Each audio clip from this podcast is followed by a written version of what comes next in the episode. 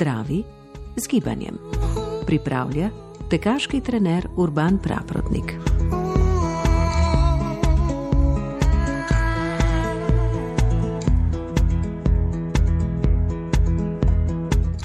Lepo pozdravljeni, vesel sem, da mi boste prisluhnili v naslednjih minutah. Danes bom govoril o teku in našem srcu. Mnogo ljudi povezuje tek s srčnim infarktom, kajti prvi maratonec, ki bi naj tekel iz maratonskega polja v Atene, to je bilo leta 490 pred našim štetjem, ko se je bila bitka med Atenci in Perzici, bi naj namreč umrl, ko je pritekel v Atene. Ampak zanimivo, takratni zgodovinar, ki je opisoval tisti dogodek, tiste, tisto uh, bitko, ni pisal o tem kurirju.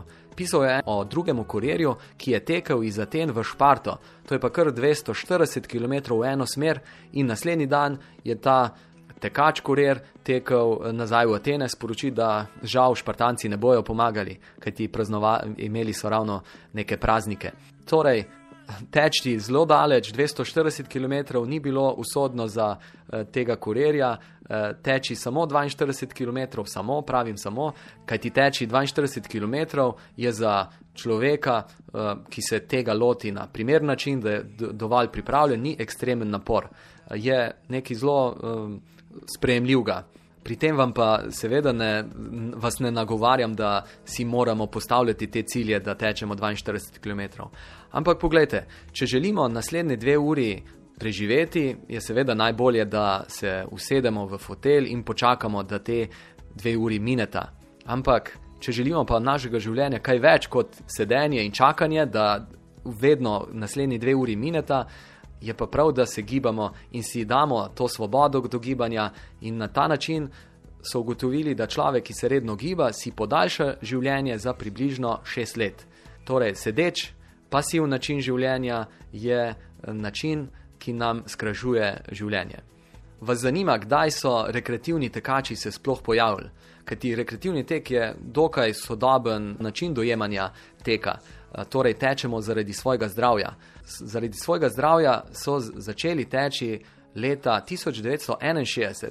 Leta 1960 so bile olimpijske igre v Rimu in uh, trener Artur uh, Lidjart je pripravil tri atlete, uh, novozelandske, ki so pobrali v Rimu medalje, ker tri medalje so prinesli nazaj v Novo Zelandijo in postal je zelo slaven uh, trener. Imel je predavanje uh, za poslovneže, motivacijsko predavanje in med drugim je govoril tudi o tem, da njegovi atleti uh, s tem, ko redno trenirajo, se jim njegovim atletom izboljša funkcija, uh, sposobnost njihovih src.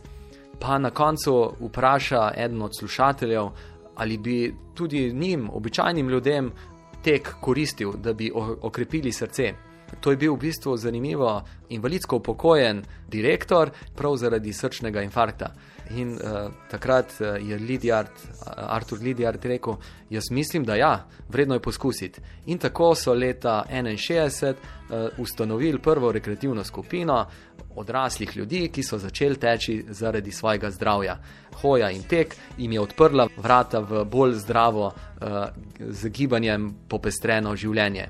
In na ta način, v bistvu z rednim, uh, hoj, redno hojo in tekom, mi dejansko izboljšamo moč naše srčne mišice, znižujemo krvni tlak in na ta način imamo večjo verjetnost, da bomo uh, ostali zdravi, da nam bo srce zdravo utripalo naprej.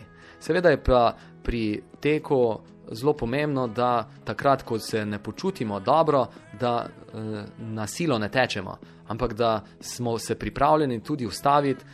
In prisluhniti tudi svojemu srcu dobesedno, da torej, če čutimo kakšno slabost, kakšno omotičnost, se preprosto usedemo in počakajmo, da mine, in se seveda posvetujemo svojim zdravnikom, pojdimo na kakšen preventivni pregled, če se nam to pojavlja, in na ta način v bistvu. Smo dodatno zavarovani pred težavami s srcem, kajti takrat, ko mi srce malo bolj uporabljamo, ga tudi bolj čutimo, se ga zavedamo in nas ne bo presenetilo enkrat, uh, ko bomo hodili po stopnicah in takrat že prepozno. Tako da ravnajmo pametno, preudarno s svojim srcem, tečimo srčno in s srcem za srce. Life